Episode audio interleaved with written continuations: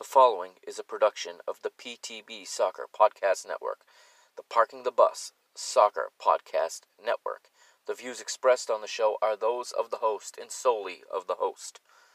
For more information, follow the PTB Soccer Network on Instagram at PTB Soccer. That's on Instagram at PTB Soccer. Enjoy the show.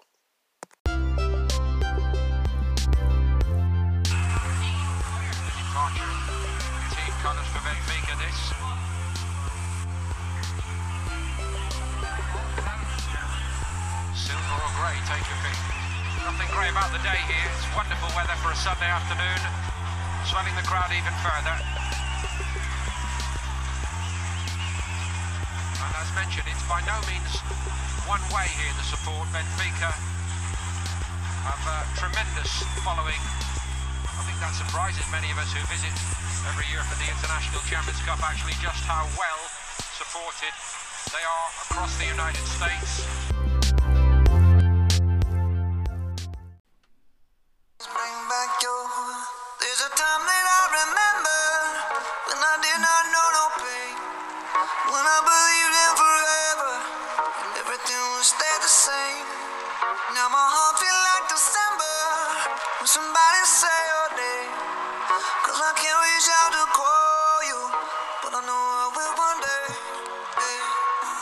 Everybody hurts sometimes. Everybody hurts someday. Eh, eh.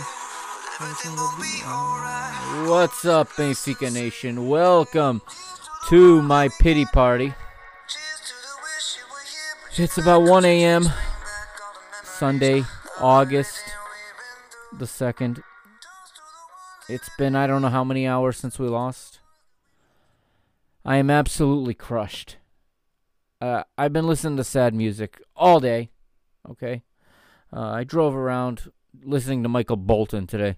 I don't know what to do. Okay. This one hurts. This one hurts.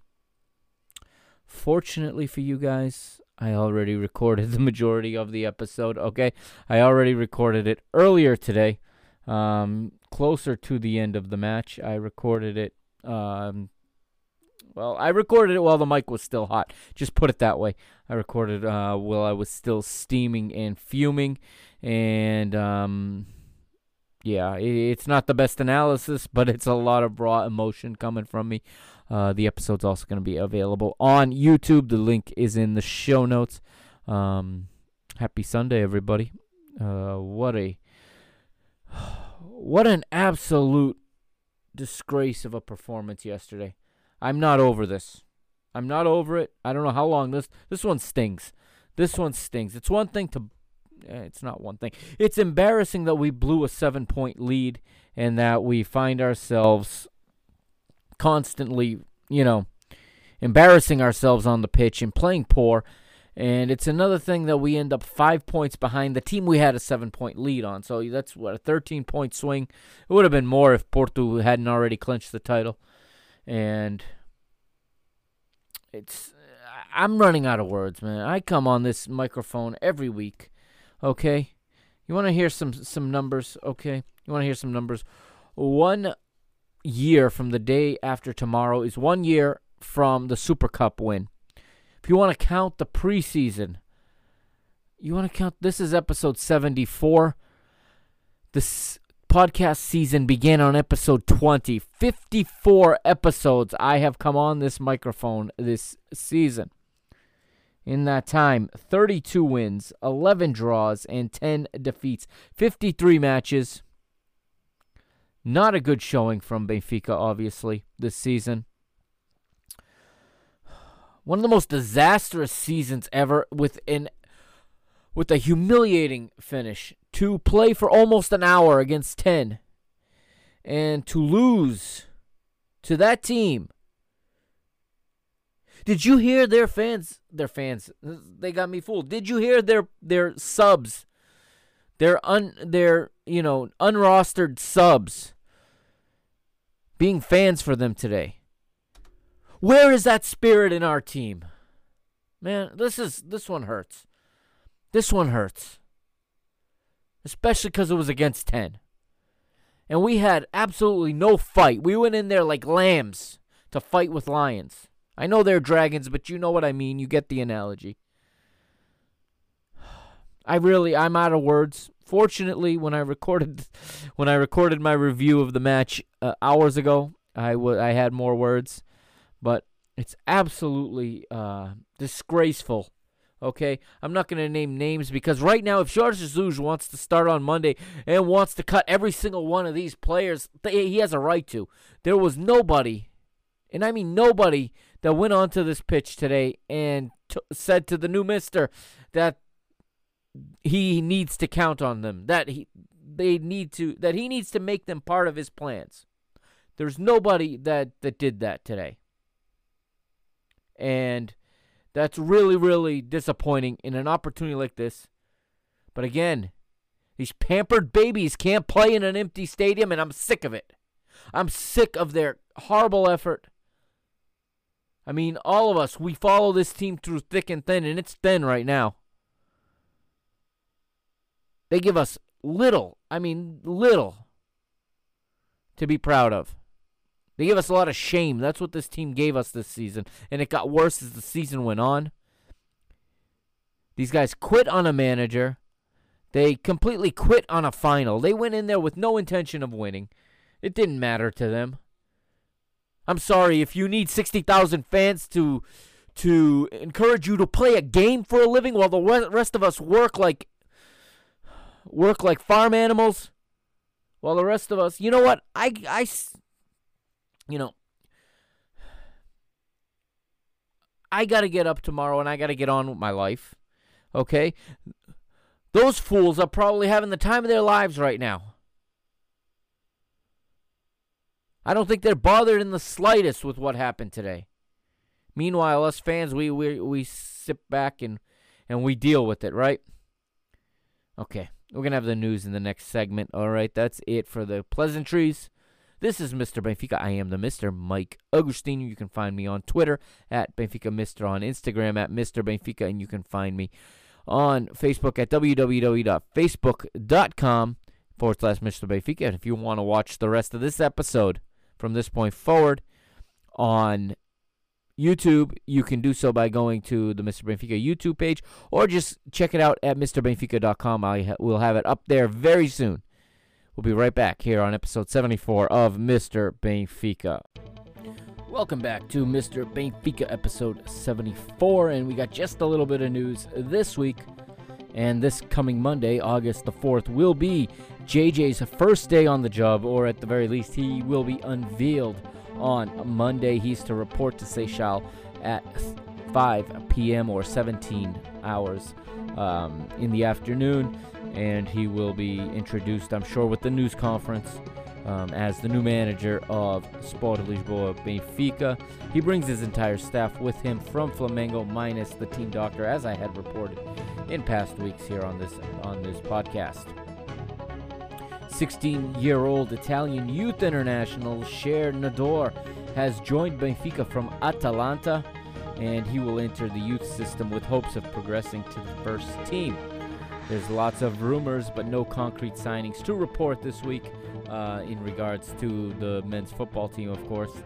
U19 Youth League news Leo Combo, uh, Morato, Rafael Brito, Tiago Araújo, Paulo Bernardo, and Tiago Dantas have all returned to the U19s, and they will factor, uh, uh, well, I should say, they will feature in the UEFA Youth League as they return to their team and prepare for the Elite Eight coming up at the end of August.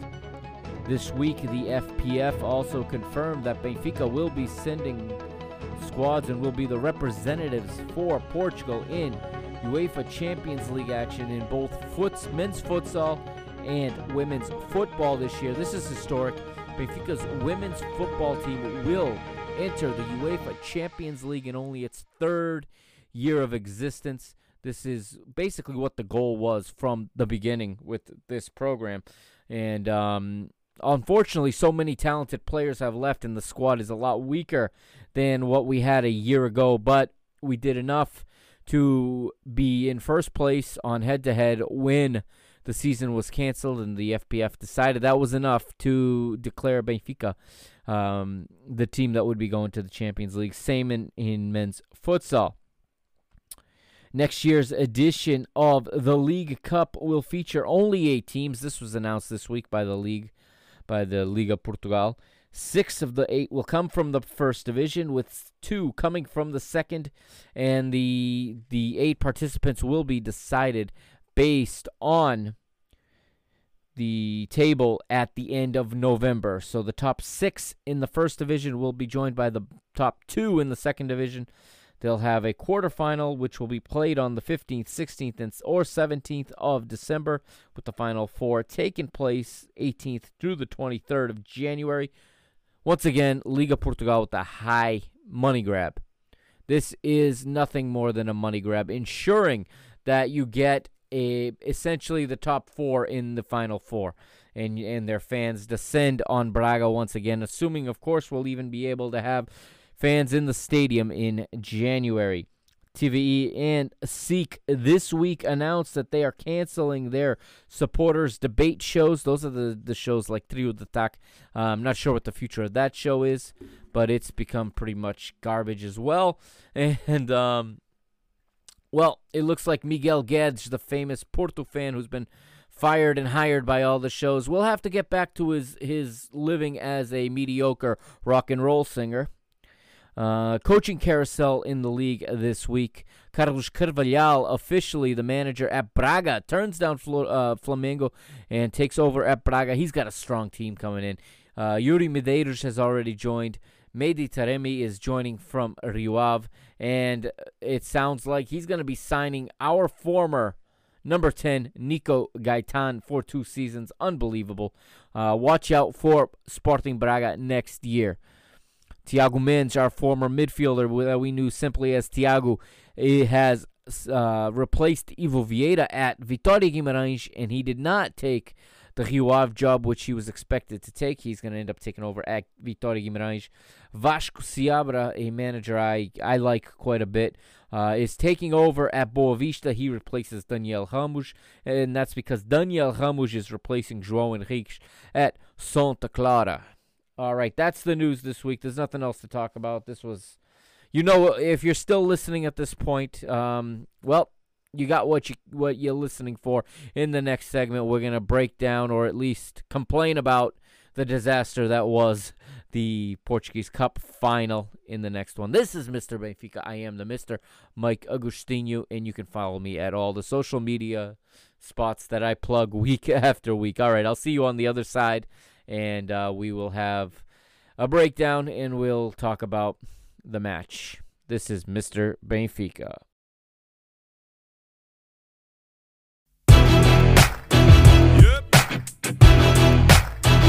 Reconquista.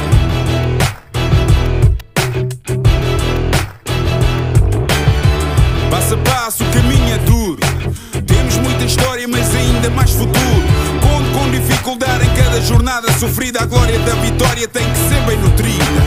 Na reconquista do que é nosso por direito. Que não fico por fazer o que podia ter sido feito. Se queres a nossa força, sabes que estamos contigo. Em casa ou fora, nós somos o eterno abrigo. Sabes que estamos contigo. Nós somos o eterno abrigo. Ouve a nossa voz, o querer de todos nós. A fé que não se explica. Carrega Benfica, carrega Benfica. Ouve a nossa voz, o querer de todos nós. A fé que não se explica. Carrega Benfica, carrega Benfica. Ouve a querer de todos nós. A fé que não se explica. Carrega Benfica, carrega Benfica. Ouve a nossa voz, o querer de todos nós. O querer de todos nós. Manto sagrado é peso pesado Não o carregas sozinho Em cada esquina um vizinho Sente o carinho Do Algarve até ao Minho O vermelho pinta a tuga E é isso o teu colinho Na reconquista do que é nosso por direito Que não fico por fazer o que podia ter sido feito Se queres a nossa força sabes que estamos contigo Em casa ou fora Nós somos o eterno abrigo Sabes que estamos contigo Nós somos o eterno abrigo. Ouve a nossa voz, o querer de todos nós. A fé que não se explica. Carrega Benfica, carrega Benfica. Vamos. Ouve a nossa voz, o querer de todos nós. A fé que não se explica.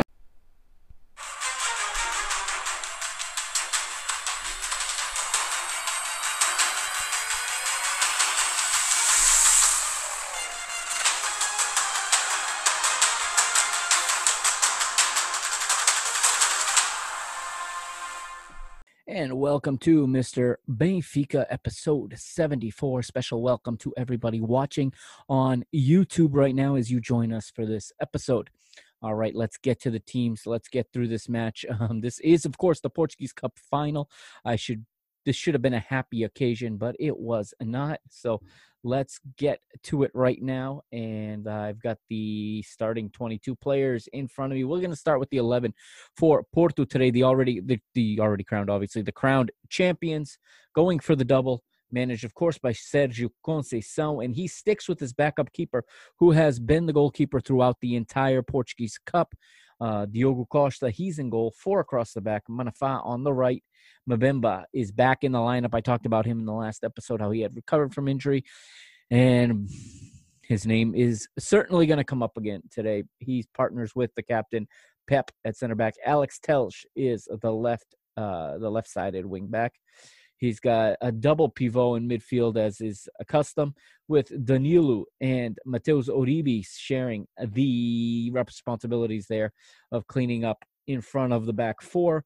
In front of in front of them, we've got three. We've got Otavio in the center with Luis Diaz on the left and Tecatito Corona on the right. And Moussa Marega is the lone striker. So Sergio Conceição shows a slightly different um, variation, but this is very similar to the port we saw in the other two matches against us. And apparently, he caught Nelson Veríssimo by surprise or something. Who knows? Um, again, we talked about so many times about what Porto brings when they play us. And for some reason, we just our team cannot cannot take the pitch against this no matter no matter what players. I'm starting to think you could put anybody in Porto uniforms and our Benfica players will run scared of them. They'll they'll stray away from challenges, they'll stray away from 50-50 balls. They'll basically back off and let Porto in. Let's go to the 11 for Benfica. Odi Vlachodimos is in goal. Andre Almeida, Ruben Dias, Jardel, and Nuno Tavares is back in the 11. He returns from injury and goes right back into the 11. I said in the preview how much I was worried about this left side. This did not change the fact that I was worried about this left side. And, well, although um, it wasn't to the run of play that this left side cost us, uh, when it was 11 versus 11, there was some there were some moments there where Porto were definitely trying to exploit this side of Benfica's lineup, obviously the weaker side. In front of Tavares, we have four in midfield. Benfica changes absolutely nothing. Okay, they they showed what they were going to show in this match for the past five weeks. Absolutely zero imagination from Nelson Verissimo. I'm going to be really critical of him in this episode because uh, Nelson Verissimo had a chance today to do something. He had no pressure he could have risked. He could have been inventive. He could have been creative. I knew they needed a stronger midfield than this. You needed Florentino and Weigl in midfield together. He didn't opt for that. So in four, the four in midfield, we get on the right Pizzi. We got Weigl and Gabriel, who has been absolutely horrendous. Gabriel has been horrendous since returning to the team outside of that one match against Guimarães. And Franco Cervi playing basically what I like to call a defensive left mid because he's there for his defensive qualities, but he did a good job. Chervi was one of the better players, although he, like everybody else, poor passes, miscues, uh, giveaways, but Chervi assisted in defending that left side, and in that respect did fine. And then up front, I don't know what to say anymore. Chiquinho and Seferovic. Seferovic. Oh, wow. He scored a goal against Sporting. You really think Seferovic was going to be a threat to Porto, to this back line, to those of you that see me on YouTube, see me shaking my head. This is not going to be fun to talk about this game. And Chiquinho's a uh, he's not a he's not a, a- first eleven choice for Benfica. When uh-huh. Benfica needs to start with Chiquinho, that in itself shows that this team was not built correctly. And this is not a knock on Chiquinho. He does a lot of things well, but he can't play in the in the front in a cup final. He lacks everything in front of goal. Okay, even if he does everything else right, when he gets in front of goal, he lacks any kind of finishing ability. Decent enough passer, but really we saw nothing from him today. So those are the 22 players that would start the match. I've got the minute by minute here, courtesy of A Bola. And well, I don't really want to go through it too much, but eh, as you know, this this is okay. The ball kicks off, as you know, it obviously minute zero. And two minutes in, and Otavio's got a shot already. And Porto's got their first corner in the fifth minute. Benfica sitting back. But in the ninth minute, the first uh the first key what should have been a really key instance in the match happens as Luis Diaz fouls Chiquinho. Luis Diaz goes in referee Artur Soares Dias's book. Keep that in mind. Ninth minute. Benfica, of course, does nothing with the free kick. They do nothing with all free kicks. What on earth were Benfica doing at Praia D'El Rey this week? Praia D'El Rey, the resort where they were training all week in the in the Concelho de Óbidos. Neil's going to point out it's in Val Bem Feito. He's right. That's the name of the of the terra. It's in the Concelho de Óbidos, which means it's in the Óbidos municipality. Although that whole resort is split down the middle by Óbidos and Peniche. That's very close to very close to home for me, so I, I am familiar with the name of those towns. Shout out to anyone listening there. No one has so far. I'm gonna say I have zero listens in that region of Portugal. So, but if anyone's listening in in in Val de Benfeito, in in uh, Serra del Rey, in Val, or as you guys say, Pau, in Sobral, in Óbidos, you know, in, in Trás do Outeiro, in Olho Marinho, in Caldas da Rainha, Foz do Arelho, all of those places. Another Doiro, shout out to anybody listening in any of those little towns. I doubt you are because to this day, after a year plus, yet to get any listens there. But that's where Benfica was this week, and I'm assuming they were on vacation because they did not um, look like they trained this week. This team did not look like they trained this week. Ruben Dias said to the press yesterday that Porto was well estudado. They were studied. Well, what did they study? What do we know? We know Porto are dangerous on free on on direct kicks on on set pieces. Porto are dangerous on set pieces. Everybody and their mother knows that. What do Porto do? They score two goals on set pieces. I'm getting ahead of myself, but um, that is, you know, what did they study? What did this team study this week? They sat by the beach and took in some sun, maybe? That's about all I can imagine. Did some light work on the pitch, maybe? They didn't train any of their own set pieces, that's for sure. We move forward and we get to minute 22 where Chervi gets an, uh, an attempt, but he misses wide. Benfica will go over an hour without a shot on goal in this match. How you expect to win a cup final? Up a man. Okay, let's get to that part. Let's fast forward. We're at minute 38, and Luis Diaz goes in, studs up, catches Andre Almeida on the leg, right above the shin guard. Hurts like you can, like you you better believe it hurts, like nothing you felt before. That hurts like crazy. Okay, um, Andre, uh, excuse me, Luis Diaz sees his second yellow. For me, that's a straight red. I thought when I saw Duarte Gomes, I'm sorry, uh,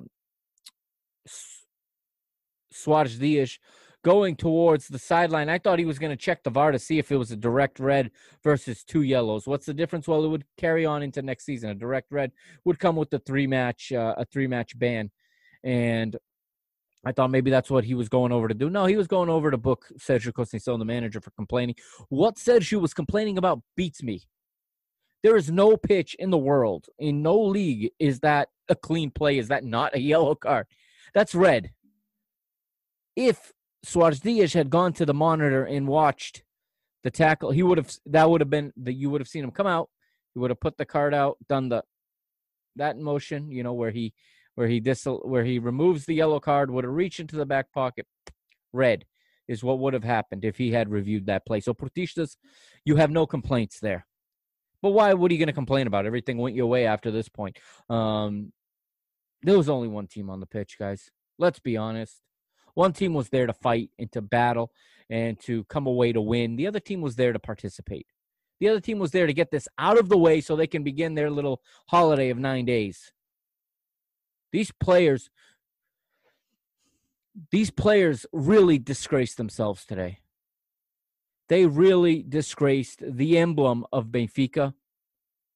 In fact, this was a spit in the face to each and every one of us around the world that stops what we're doing to watch this match, to watch every other match. This has been a season full of disrespect from the players and even the coaches towards everyone that supports this team. The effort has been piss poor. The production has been even worse. And I don't want any tweets coming out later with official statements from players saying how they have always defended this club and they have always played with honor. No, you did not play with honor. You played like cowards today, first of all. You played like children this season, especially from from Christmas on.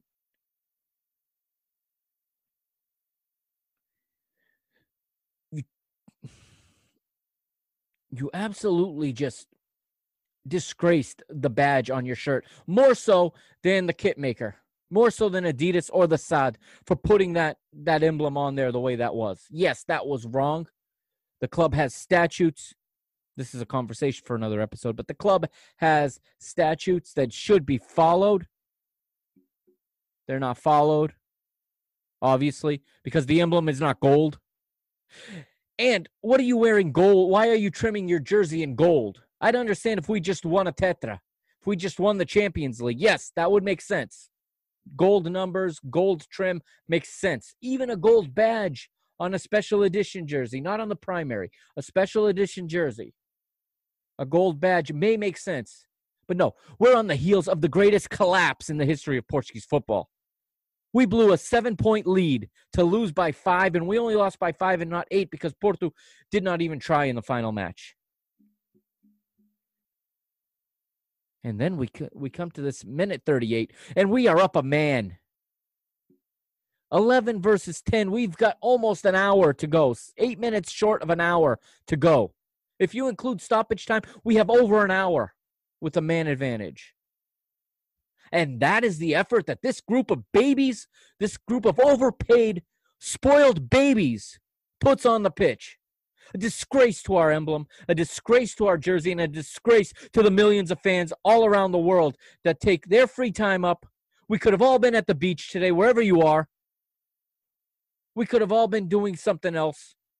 And we weren't, we were sat in front of a television watching you guys play like a bunch of Sallys. I could use worse language, but I try to keep this as a clean podcast. Benfica do absolutely nothing with the man advantage. And moments later, Sergio Conceição gets his second yellow for complaining on a clear foul again. Marega takes down Gabriel, if I'm not mistaken. And Sergio Conceição loses it, forgets that there's no crowd, apparently. I guess the 20, 30,000 empty chairs around you, not enough to remind you that there's nobody there. Referee heard him. See you later. Um, but you know what? It didn't even affect. Now that's a team. Porto can't play football worth worth, you know. They can't play football worth the boots they're wearing, okay? But they come out, they're united as a team.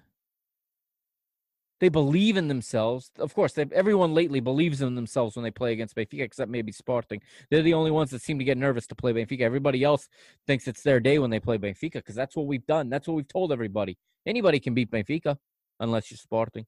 That's about it. Um, they lose their manager and it has zero effect. Why? Because he's prepared his team for this match. He always prepares his team to play Benfica. All three matches this year, three. Outclassed, outworked, outplayed, outfought, outthought, outcoached. You want me to keep going? There's no category we beat them in at all this year. Absolutely nothing. And you know what? I heard their fans outside the stadium. I didn't hear any of ours. Maybe I have to give them that credit too. Yeah, it's an ugly thing how much they hate us and how they're motivated by hate, and it's ugly what those fans do and what they stand for. But where were we? Why is our team so soft? What why are they taking the field, taking advantage of the fact they're in a cup final? I don't care if it's an empty stadium. I don't care if you're in Coimbra and not in the in the Jamor. I got plenty of uh, of criticism for that as well. That's for another day, and I do have another episode coming up in about a week where I will. I uh, trust me, I'll get to that. But for the men on the field, the men on the pitch, wearing that jersey, once you take that pitch, it's a pitch like any other. I don't care where you are. You are a professional footballer. You are to put in a professional performance, professional effort. You are when you play for Benfica, you enter every pitch to win the match. No, we enter the pitch to get this thing over with and get to our vacation. That's exactly if I'm wrong, well, that's exactly what it looked like. I don't want to hear these players complaining later when they return to the stadium and there's fans there to criticize them and there's signs there to criticize them. I don't condone violence, but you are really playing with people right now. Everybody in that in that structure, players, coaches, management, board, president for sure. You're all playing with people's emotions. Do we take this sport too seriously? Maybe. But you already know that. You have a job to do and you failed to do it. There are repercussions.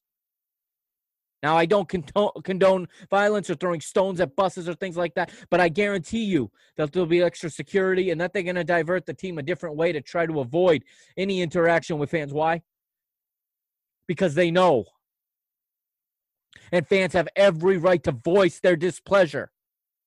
And like I said on Twitter, if you like this performance today, and if you like this season, the way it went, and if you like how it was two seasons ago, because I have one thing to say to people out there who say that we're trying to bring back Avali Vedu because of one bad season. This isn't one bad season.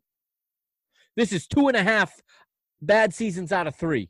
You let the six months from January of 2019 to the end of 2019, to the end of the 2019 season, I mean, to June of 2019, dilute your thoughts into thinking that this was just one bad season. No, the season prior, 2017 and 18, was a disaster, an embarrassing disaster, which we handed away a title at the end. The first half of 18 19, we were a disaster, seven points behind on the final day of the first half of the season. We recovered two points that day, but that's because you made the coaching change in time. This year, you did not do that we go on to have the best six month run in the history of the club. Otherwise, we, otherwise we're looking at a Porto that just won their third in a row, and to top it off with the double. Don't tell me this is because of one bad year. This president needs to go. If you like the way it's been, then go vote for Vieira. If you don't like how it's been, then it's time to put pressure on all the opposition candidates to get together on one ticket. Noronha, Gomes da Silva, Costa Carvalho, whoever else is uh, is running should all be together, not four different people splitting up the opposition vote. This isn't the place to talk about this, and I'm going to leave it there because there's plenty to criticize on the pitch, and I'm going to try to stay on the pitch. And Benfica will go into the into the halftime. Jardel will pick up a yellow card just in case you know, just in case the referee may want to even out the sides. Both of our center backs picked up yellow cards so that, you know, the next time they have to make a foul, we'll be playing 10v10. It didn't happen, but it could have very easily happened. After three minutes of stoppage time, uh, Artur Soares Dias blows for halftime, takes it to halftime, and we will take a short break. We'll be right back here on Mr. Benfica. You can follow me on Twitter at Benfica Mister, on Instagram at Mr. Benfica, and on Facebook at www.facebook.com forward slash Mr. Benfica. Don't forget to check out www.mrbenfica.com. You can check out old episodes there. I've got I've got at least 10, 15 episodes worth listed there. And um, you can always update, and there will be more written content coming in this upcoming off season. All right, um, and if you're watching on YouTube, hit the subscribe button. We're going to be doing a lot more on YouTube going forward, starting next season. All right, um, so do that. If you're watching on YouTube, I'll be right back. If you're watching on, uh, excuse me, if you're listening on the podcast, here's a short break, and then I'll catch you on the other side.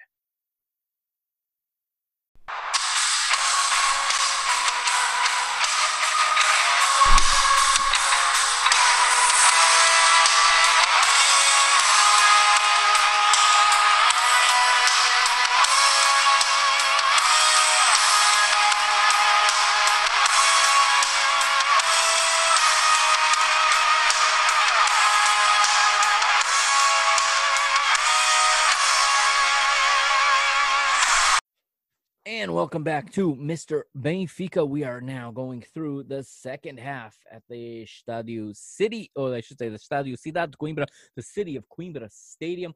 We have a substitution right at the the half before we get started, and we have Rafa coming on for Franco Cervi.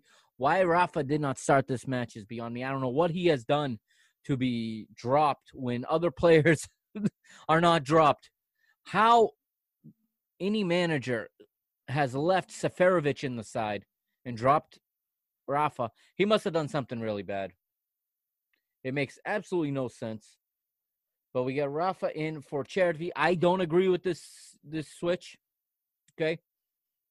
Rafa should have come in for Chiquinho and played behind the striker, not next to him. Should have tried to get in between the lines. Porto are dropping. You have to get in between their lines. It's not just a like for like change, okay? I don't want that like for like change drives me nuts.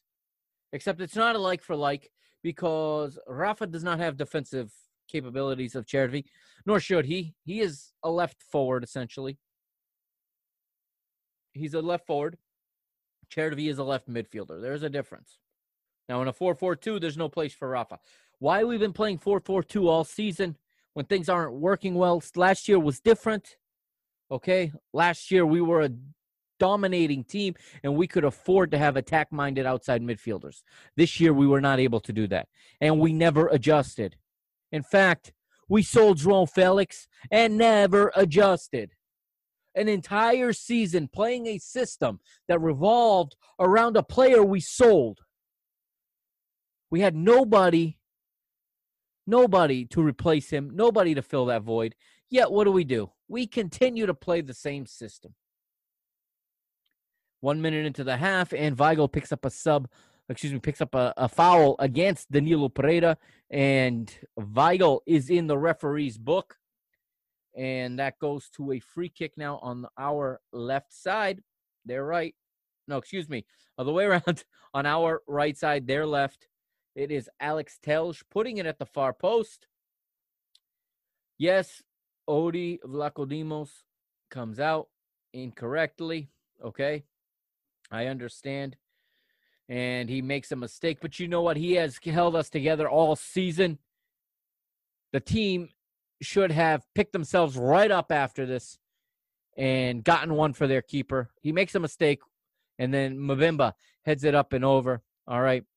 Those of you on the podcast have a listen. Those of you on YouTube can't do that on YouTube. So just uh, hold tight for about 30 seconds.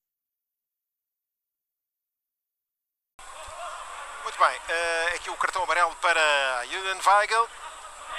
Depois ali também um cumprimento ali entre Danilo e Alex Telles.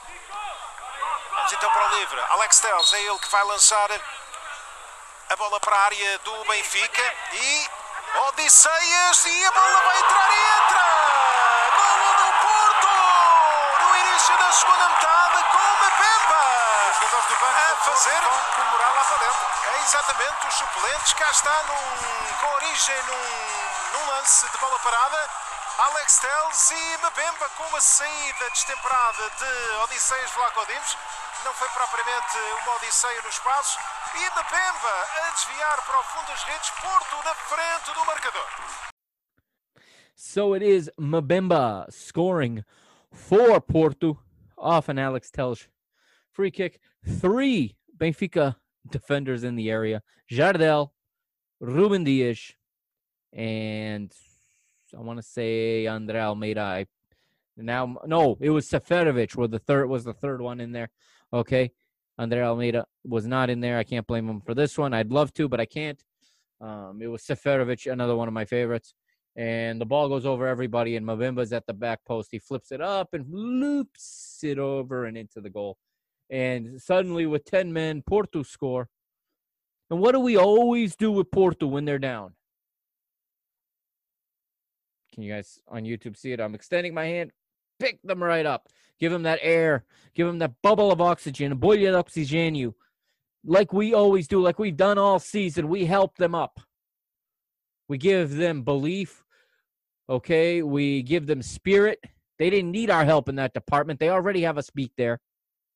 Those players play for their jersey. They play for their supporters. Heck, they even play for their crooked ass president. They even play for him. They certainly play for their manager. Their manager's sent off and they they play for him. Did you see the tears in Sergio Conceição's eyes at the end of the match?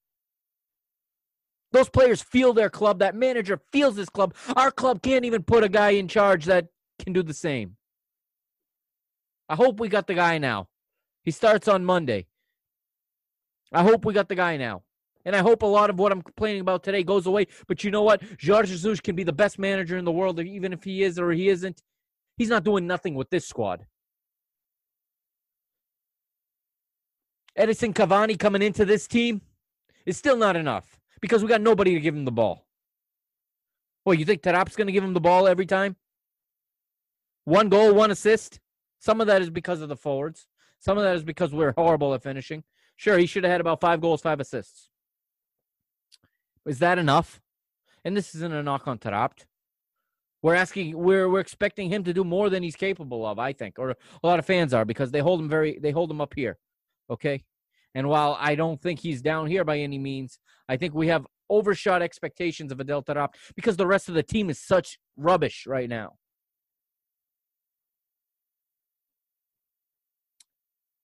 We're down a goal to 10 men. Porto, no worries, right? 40 minutes to go. I didn't like it. I actually missed this goal because I was still having my bica. My father made a bica, made a couple of bicas, and I was still having my bica in the other room. Came in and found us down a goal. I saw it after. But if you could start to play a little bit, okay, obviously they got a man up. Porto's going to sit back naturally with the lead, and they're going to allow, they're going to invite Benfica on. Bad cross after bad cross after bad cross. Why do we keep whipping in crosses from everywhere? Does anybody have a good reason? Seferovic isn't an aerial threat. Not to mention, that's the strength of uh, of Porto's back four is winning balls in the air. They're tall. You ever notice every single cross we put went right directly to one of their heads? They know where to be. They now there's a team that studied their opponent because they know exactly where all our crosses drop. All of our corner kicks went exactly where they dropped a week ago against Sporting, except we're not playing Sporting. All they had to do was watch film and put a guy in that area, and that's what they did today. Ruben Dias tried twice to head it back across goal like he did last week against Sporting, where he found Seferovic. Porto were ready for that. What were we ready for? I'm not buying the uh, the argument that they actually were better because of of going down ten men. No, they they're just smarter footballers that can adjust. We cannot adjust. We keep doing the same thing over and over and over and over and over and over and over and over again. Why is Ruben Dias crossing 40 yard balls diagonal every single time to the far post where whether it's Pep or it's Mbemba, they're waiting there for it. Whether it's Seferovic or it's Vinicius, that's not their game. Backing up, even if they get their head to it, all they do is flick it on to the goalkeeper. Or it goes more likely goes out for a goal kick. That's what we did every time we sent those long crosses. It was either cleared or it was headed out for a goal kick. We missed completely.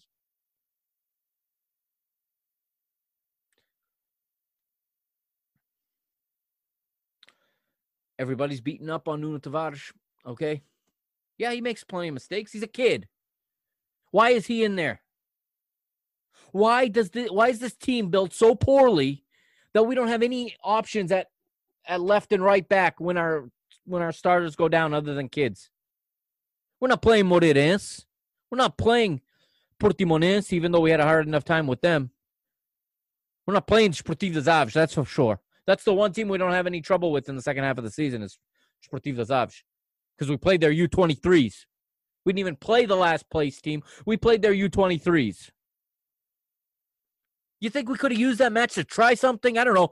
Charity at left back? Maybe try it. It was an opportunity. Maybe it would work. I'm not saying it was going to work, but you never even tried it.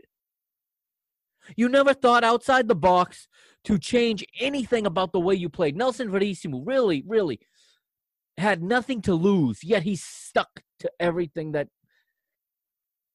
Listen, what sense does it make? Okay, It- your your manager is sacked, sacked, uh, stepped down, whatever happened. Okay, your manager has moved on due to bad results.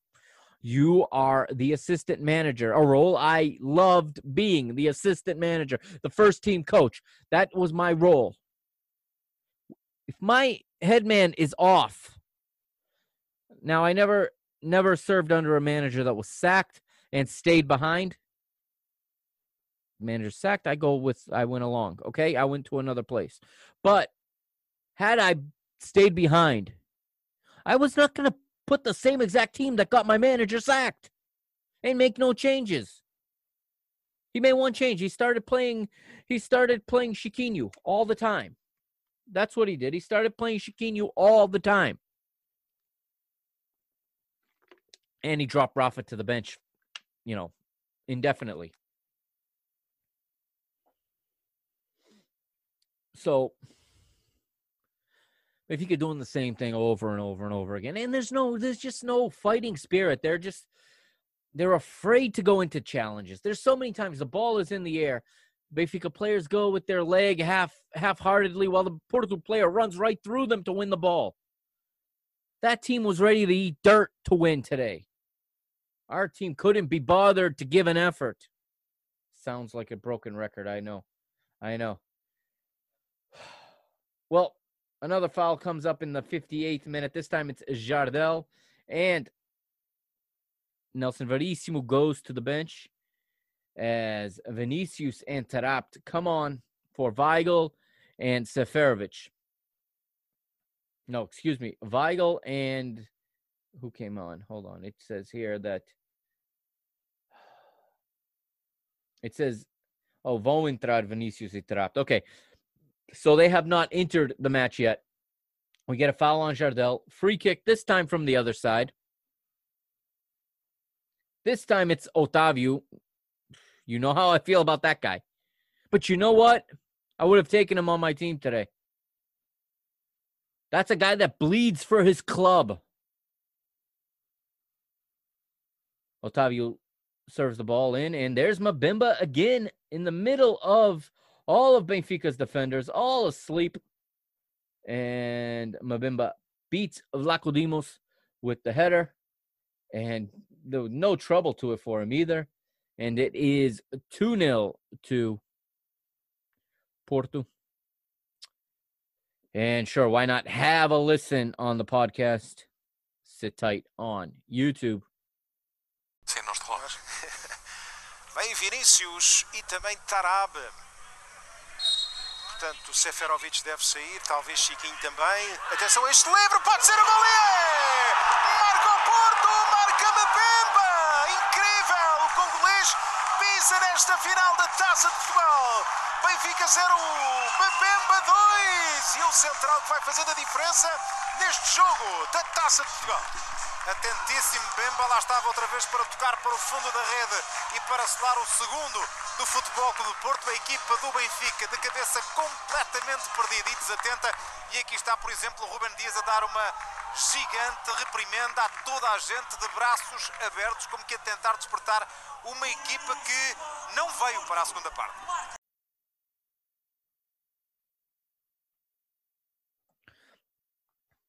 Mabimbo once again. Puts the ball in, and Porto take the lead, and Benfica start looking at each other, opening their arms at each other. I don't know what they're doing. I don't know how what they prepared. I don't know what their plan was for this match because they didn't execute anything. I don't think the manager got the 11 right. I don't think he got the substitutes right. But 61st minute after that goal, we're going to bring on Carlos Vinicius, the Bola Prata winner, the Golden Boot winner.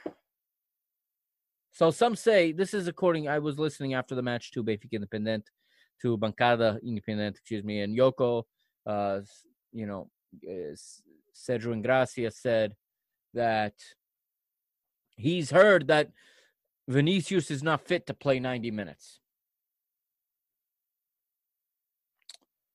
Ah, that, baffles me.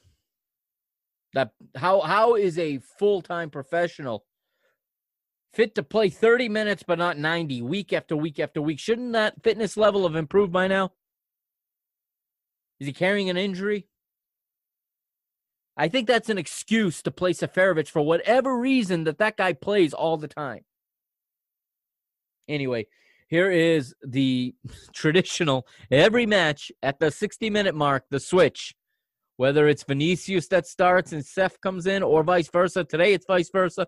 Seferovic off, Vinicius on. Also, Taarabt comes on, Chiquinho off. Now, I have no problem with Taarabt coming in here.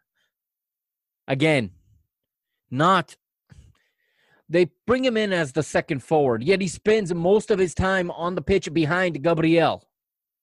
My problem with Taarabt isn't even his stat line. Okay. I think he's a phenomenally talented player. I think surrounded by better players, you'd see an even better version of him. However, he's not a forward and he's not a midfielder. What is he? Okay. Yeah, he's covering a lot of space, but he's out of position all the time. I know that's not really important right now because we're down two goals. So that becomes less important. But again, my least favorite, my most despised midfield tandem, and that's where this coach goes.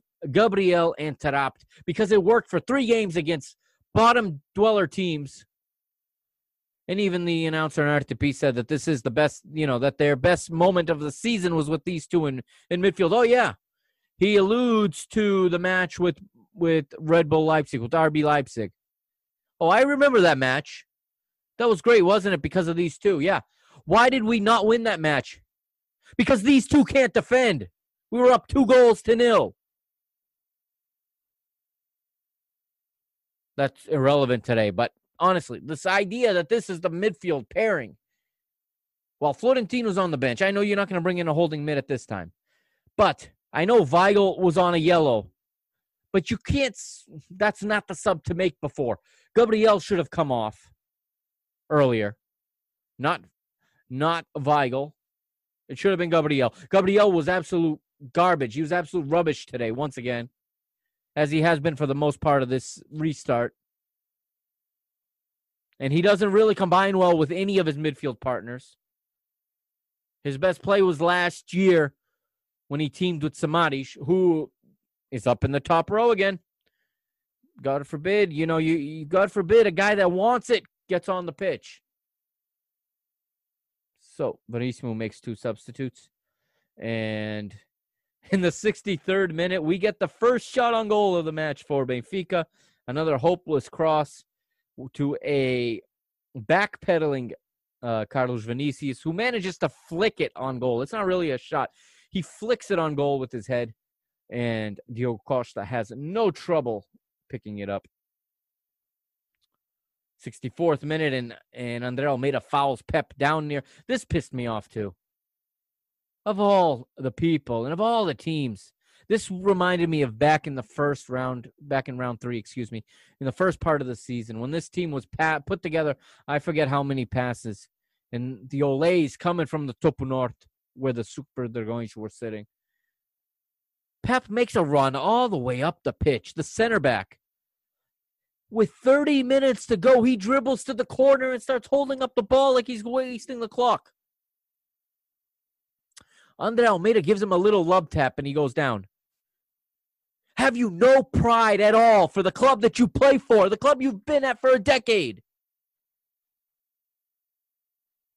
Pep should have had his leg kicked in half for that. I know we can't afford to go down a man, but we wouldn't have been down a man. Maybe 10 on 10 would have even opened them up. Who knows? You had a free shot. Show a little respect for your own club, for yourself, if not for your club, for yourself. No, none of that. None of that. We let them toy with us, and they even win a free kick. That's that's pretty dangerous. But we deal with it this time and head it clear. We move into the 70th minute, and Porto go to the bench, 72 minute. Diogo Leite comes on for Otavio, and I said, well, Sergio's given us a second life because the last thing Porto needed right here, in my opinion, I said this to my father too. And by the way, my father and I got to an argument at the beginning of this match over Weigl. Okay. My father despises Julian Weigl. Okay. He thinks that that ruined Benfica's season and he thinks he should be, he should never, he's not 100% wrong. There were things that happened. I hold no blame towards Julian Weigl. Okay. Julian Weigl's done nothing but be an upstanding professional in this club. He plays his game, okay? You may not like his style. It looks like he's he's being held back by a system. But anyway, my father does not like Julian Weigl, okay? He thinks he's horrible and he thinks he's the worst player on Benfica. I'm not making this up, okay? And my father's Portuguese and when you have players that don't get dirty and don't sweat, Portuguese people notice that. They notice those things, okay? I was joking with my wife once because she says you Portuguese people just love to work. And I was talking about football. And I said, you know who my avô, my grandfather, the first Benfica in my family, you know who his favorite players were? And she goes, no. And I said, the ones that got the sweatiest and the the dirtiest, the ones that worked. It's just in our blood. Okay. Weigl's German. He works smart, not hard. Okay. I think Weigl's a phenomenal talent. So we get into this argument. My mother kicks both of us out of the kitchen. We had to go watch in another room, which was fine. But anyway, by this point, we're talking. Uh, we're not arguing anymore. And I said to him, I said, Sergio's given us a second life. The last thing Port needed here was another defender. This was, and my dad says, this is how, this is how oh, simplistic Portuguese managers are. My dad's very, very critical of Portuguese managers. When everybody else is praising them, he notices things and he says that they're not winners. Okay, my father says Portuguese managers, uh, at most of them, are not winners. He doesn't include JJ in this argument. He thinks JJ is a winner. He's different, but he says Sergio. He says uh, Nuno Espírito Santo with, with with Wolverhampton. He says these guys are scared. They don't know how to manage any other way than to play not to lose. And Sergio here, who is a manager, as you know, I'm I I think highly of his his ability to manage. I love the way he prepares a team to play a big match versus the way our managers do. But he makes a mistake, and and I know Sergio is in the tribuna. He's not even managing anymore, but you know that there's communication. He's talking to his assistant. Okay, whether it's on a cell phone or through a messenger or some text message, who knows? This I am pretty sure this was called by him. But Diogo Leite, a fifth defender. Porto were dealing with every single ball that we were whipping into their box. The last thing they needed was to put another guy in there and give us more room in midfield. That's exactly what they did. And to me, this is a poor substitution. And we didn't make them pay for it because we should have. As bad as we played, as as poor as we were, we nearly nearly drew level and nearly created one hell of a problem for them in extra time. Diogo Leite comes on. And we see Vinicius get a yellow card in the 75th minute. And it's Benfica are trying to go in. Verissimo gets a little bit of a, a little bit brave here. And after watching the match, this might have been his best substitution. Jota's on, Pizzi's off. Okay. Jota's on, Pizzi's off. Dyego Sousa on, Seferovic off. I don't have the same problem everybody else has with Dyego Sousa. He's not great, but he at least holds on to the ball and can find a teammate. He doesn't just flick it to the goalkeeper. He does that too sometimes, but he can do a little bit more. And it's not like we have anybody else on the bench that can attack because Gonçalo Ramos isn't there. So why? I think I agree with um with João Gonçalves. Um, after after Gonçalo Ramos scored those two goals, that the bu- the brakes needed to be pumped on him so that the expectations didn't get out of control. I I agree with that, but the options were very limited on this bench because this team is very very short. There's very few options on this team. But he brings in Dyego Sousa for Seferovic, and I think that's just making a substitution for the sake of making it because it's a like for like. But anyway, um, Porto will go to the bench a minute later, and and actually it says here, oh, we see the we see the scene. We see it in the top the top row, okay, where Porto's uh, players that that didn't dress, along with some of their technical staff, become the fans. And I have something to say about this. Where the hell have our staff undressed, you know, not dressed players, our our scratches been all season? This is something that could have been done since the beginning. They're basically fans. They're not in the on the bench area. And they start cheering on their team. Why is Porto always thinking outside the box and why are we always sticking to the same unsuccessful plan? In comes Sergio Oliveira in the 79th in place of Tecatito Corona. Another good match for the Mexican international, who it sounds like is going to be headed to Sevilla next season. And there's more singing for Porto in the 80th. Um, we'll move ahead here. We get to the 83rd minute. Rafa. Okay, my my my theories and my theories get proved true a lot of times about Rafa. Whatever you think of him as a player, whatever he fails to do, whatever he whatever mistakes he makes, okay?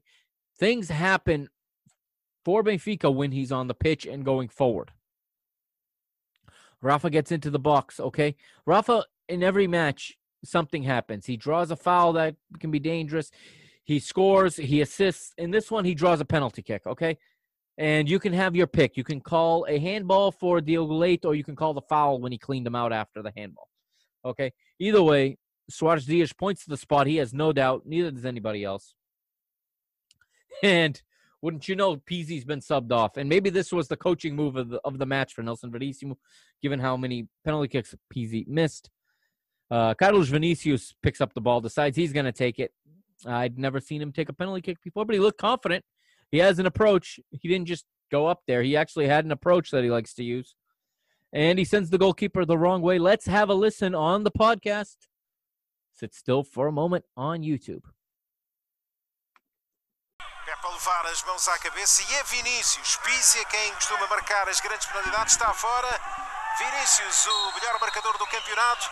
Parte para a bola, atira e golo. Reduz o Benfica para 2-1.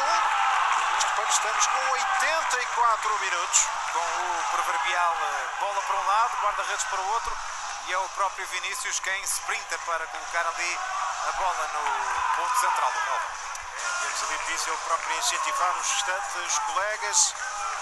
Vinícius a bater de pé esquerdo, bola para um lado, guarda-redes para o outro. E Bruno, achas que o Benfica vai aqui eh, Sim, ter- terceiro ganhar golo, mais estímulo? terceiro golo de bola parada no jogo, deixem primeiro registrar isso e certamente que, que- que- reduzir a diferença eh, constitui uma vitamina para o Benfica nestes minutos eh, finais.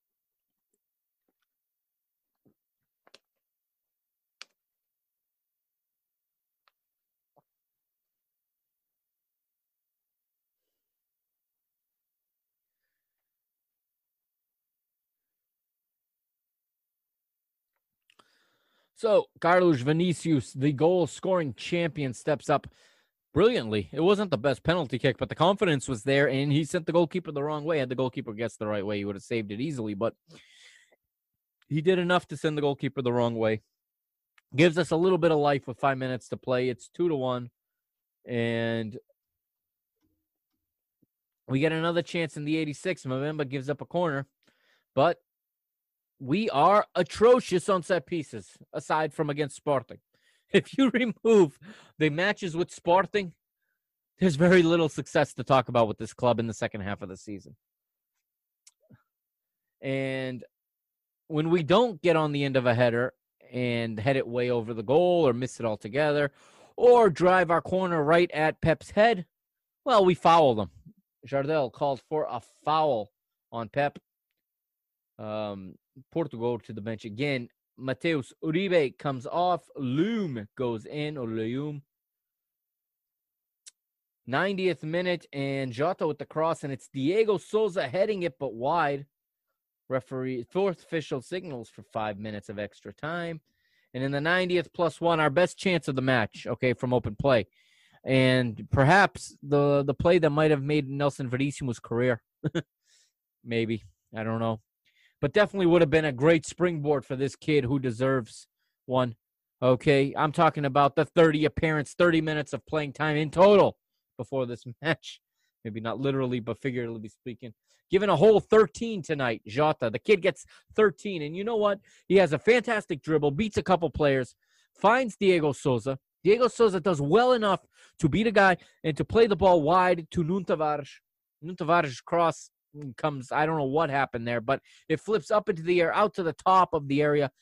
And the kid, Jota, who plays a minute to three minutes a match, steps up with the confidence on his weaker foot, on his left foot, volleys it out of the air. And man, that thing missed by inches. It found its way through the defenders along the ground. It was spinning and it just went off the post and bounced out instead of in a couple inches to the inside, to the right. If that ball spun just a little differently, Diogo was beat. Diogo Costa was beat. And it would have been 2 2, and Porto would have been in big trouble because of the poor substitutions they made. They would have had to play 30 more minutes with this with this makeshift bad formation, overly defensive formation. It would have been beautiful. But you know what? We don't deserve it anyway. And fireworks are going off over my head um, outside. It must be Port fans. I don't know. Maybe they're Arsenal fans. I have no idea what people are celebrating tonight, but uh, distracted me just a bit. But that was the last chance of the game, guys. And 90 plus six. Artur Soares Dias blows his whistle, but not before he sends Tiago Pinto to the dressing room with the red card. What is Tiago Pinto doing on the bench? Anyways, he's not a, a coach. He's not part of the technical staff. He should just shut his mouth and sit upstairs if he can't keep his mouth shut. That's my opinion. I don't like when dirigentes or or uh, directors, you know, directors, um, man, uh, not managers, but board members sit on the bench. They have no place there. I don't care who they think they are. Even Rui Costa should not be down there. I don't care who he thinks he is. Okay, he may be useful in the tunnel to give some pointers, but Rui Costa at least doesn't get himself thrown out. Tiago Pinto can't can't help himself. Maybe he's embarrassed because he should be, because he helped build this team. This he helped build this, you know, dysfunctional group that we have. And the referee blows his whistle, and Porto win the double. Guys, this one hurts. This is worse than losing the league to me. Why? Because I expected us to play with pride and to defend our honor today. I expected our club to take the pitch and to fight finally face to face with the bully. They didn't even have to be a bully today. They weren't even that aggressive. We just cowered to them. To 10 men. When I thought Porto could not could not hurt me anymore. When I thought I there was nothing that could happen anymore in this rivalry after Kelvin's 92 minute goal, I thought there was nothing else that could feel lower than that. We lose the cup to a 10 man Porto team with a quarter of the quality of that team Kelvin was on. Let's go to the goal point. All right, we'll make it quickly and then I'll we'll be out of here for this week. But let's go to the goal point. We'll start with the cup winners. Diogo Costa 5.2, Manafa 4.8, Mbemba man of the match with two goals and an 8.3. Pepe with a very solid 6.9. Like I said, when he's not under pressure, Pepe is still a phenomenal defender. When you allow him to see the game in front of him and allow him to read it, he's just like Giorgio Chiellini. And if you you ever have the chance to see him live, I'm telling you what they lack physically, It's up here. It's in the head, and it's in the it's in the the mentality and in the knowledge and in the vision.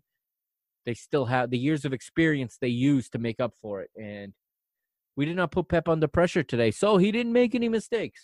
So he puts in a six point nine. Alex Telles six point three. Luis Diaz was only a 3.9. He was the lowest one of the match. Of course, he was sent off in the 38th minute. Uribe 4.9. Danilo 5.6. Otavio 6.2. Tecatito Corona 6.3. Marega 5.5. And from the substitutes bench, Diogo Leite with the 4.3. Sergio Oliveira and Loum don't get a rating. Benfica.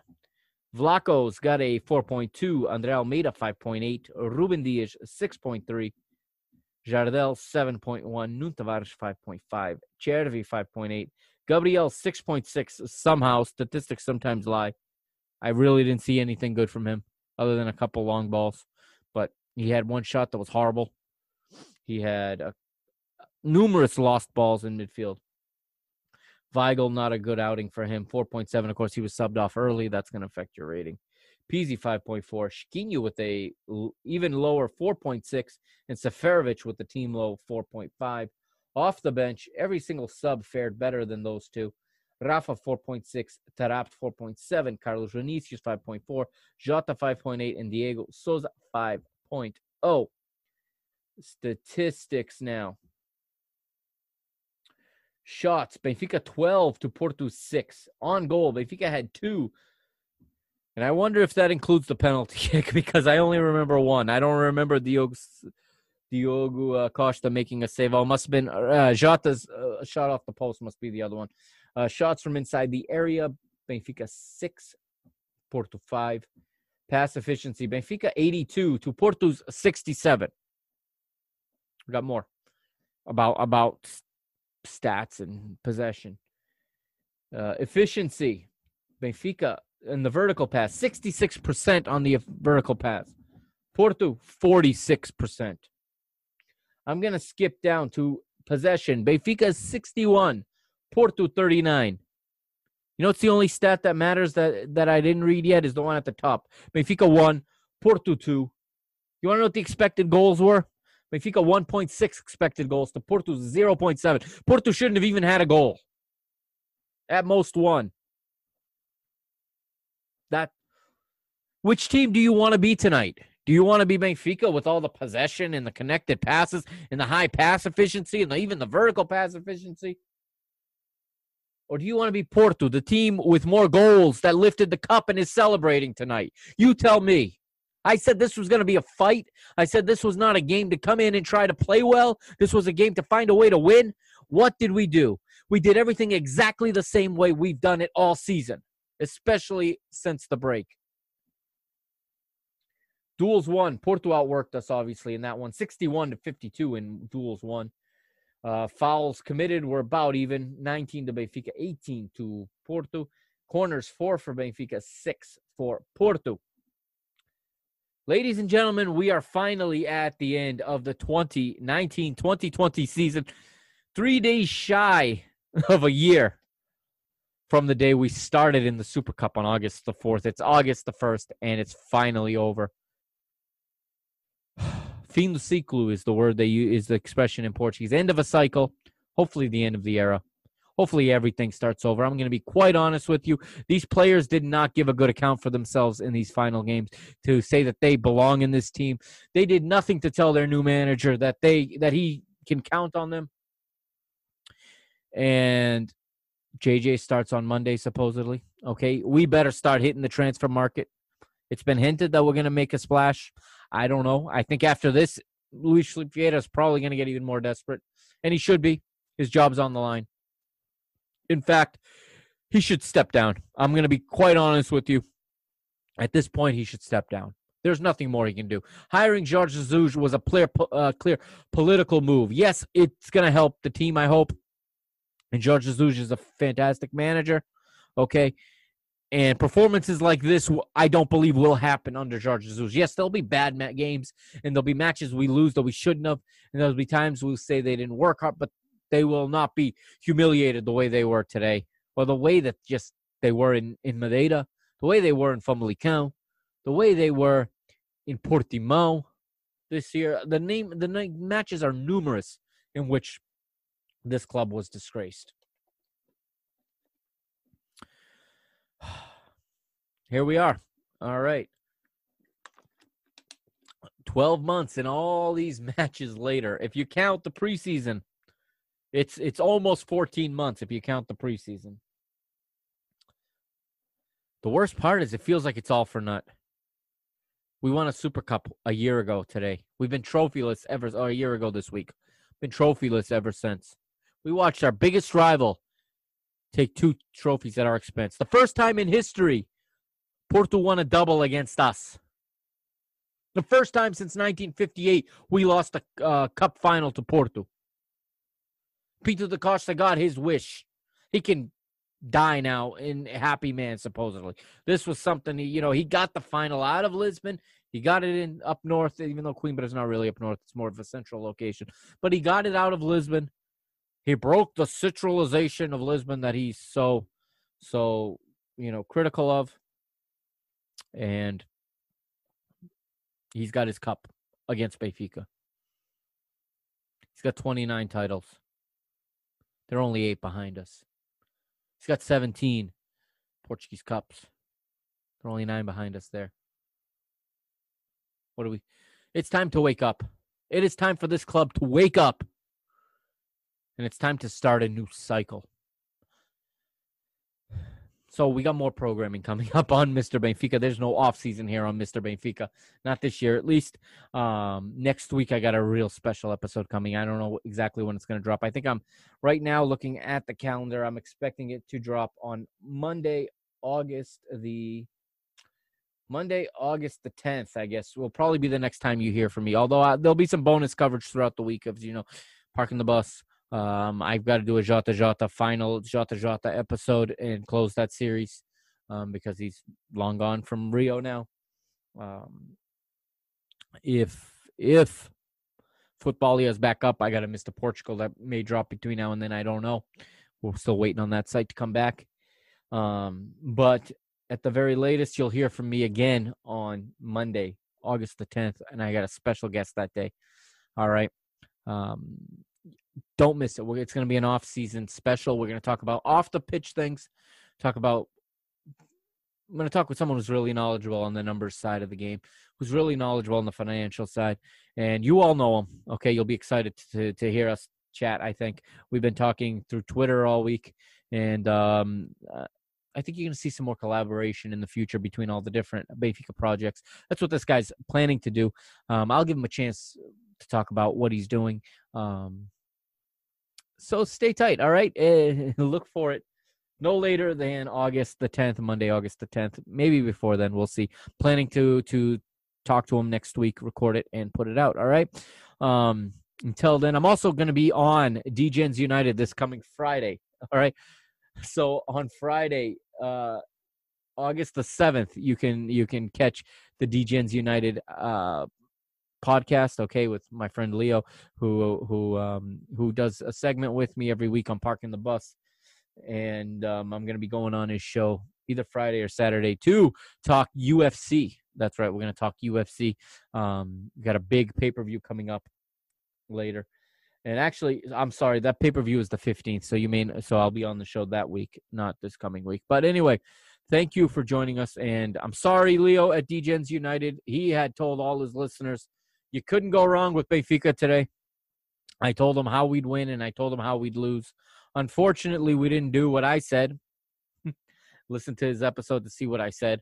Um, you won't know that it was from me, but we, we we worked together on it. I gave him some some tips on this one, but I was a little uneasy with him recommending to his listeners to put money on Benfica on this one. Yes, uh, the money line was good. It was a it was it was paying well if Benfica had won the cup, and it should have happened. Everything happened for us to win the cup today, but wasn't meant to be. Uh, this team just doesn't have doesn't have the character, doesn't have the fortitude to win a tough match. And quite honestly, I hope most of this team moves on in this offseason. I'm done with a lot of them. All right. I'm not going to mention names. I've done it all season. Okay. You know who I like and who I don't like in this squad, but I'm ready to see many of them go, and I'm ready for new players to come in with the new manager, build a new team, build a new core, rebuild the culture in this club to be a winner again. Because right now we are a pathetic, pathetic loser. And I never want to say that about my Benfica, but we are still the best fans in the world. You are the best listeners in the world, all right, wherever you're listening from. Shout out to all of you around the world, okay, from Australia to Alaska, from Portugal to my first listen in Bulgaria this week, plus to the tip of Argentina and Chile. Benfiquistas are everywhere. So, salute to everybody. I'll be back in some time, and I'm getting ready for season three. Okay, season three will kick off sometime either at the end of this month or at the beginning of September. Right now, the league starts up. I believe it's it's uh, scheduled for September, the weekend of September the 12th, I want to say. But there'll definitely be some preseason matches. Plus, we've got Champions League qualifiers, a one, two one game rounds that we, two one off playoffs we got to win to get into the Champions League. Never has it been this hard. Stay tuned to the Parking the Bus podcast. Okay, I'm going to be covering a lot on the Champions League and the Europa League in the next couple of weeks. As you know, we're hosting the Champions League, and I will be talking about that. And don't forget, Sunday nights, 8 p.m., the Parking the Bus podcast. Brand new episodes every week. All right. Thank you, everybody. It's it. I can't say it's been a great season, but as far as the podcast is concerned, it's been a great season. Okay, even if on the pitch we were not great this season, but there's more to come. And we also got the Euro, the UEFA Youth League coming up. Okay, um, thank you, and we'll see. we'll see you in about a week. All right, we'll see you next time here on Mr. Benfica. If you're listening to the bonus content, you'll hear from me before that. Carrega Benfica, Força Benfica, Belo Benfica, hashtag we are Benfica, Damo 38.